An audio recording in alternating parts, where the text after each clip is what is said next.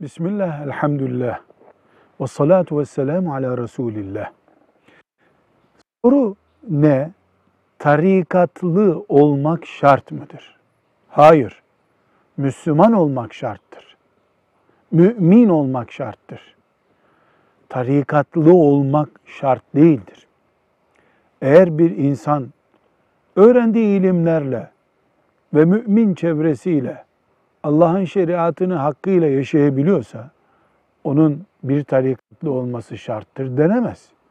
Ama mümin bilgi eksikliği, çevre bozukluğu nedeniyle yalnız kaldığı için haramlardan korunamıyor, ibadetleri hakkıyla eda edemiyorsa, ahlakını ilerletemiyorsa o Allah, Kur'an, Resulullah, ashab-ı kiram eksenli bir tarikatta bulunabilir. Bulunmalıdır da. Ama tarikat imanın şartlarından değildir. Tarikat iyi aramanın şartlarındandır. Her şeyde olduğu gibi tarikatta da orijinal olur, taklit olur, sömürü olur, suistimal olur.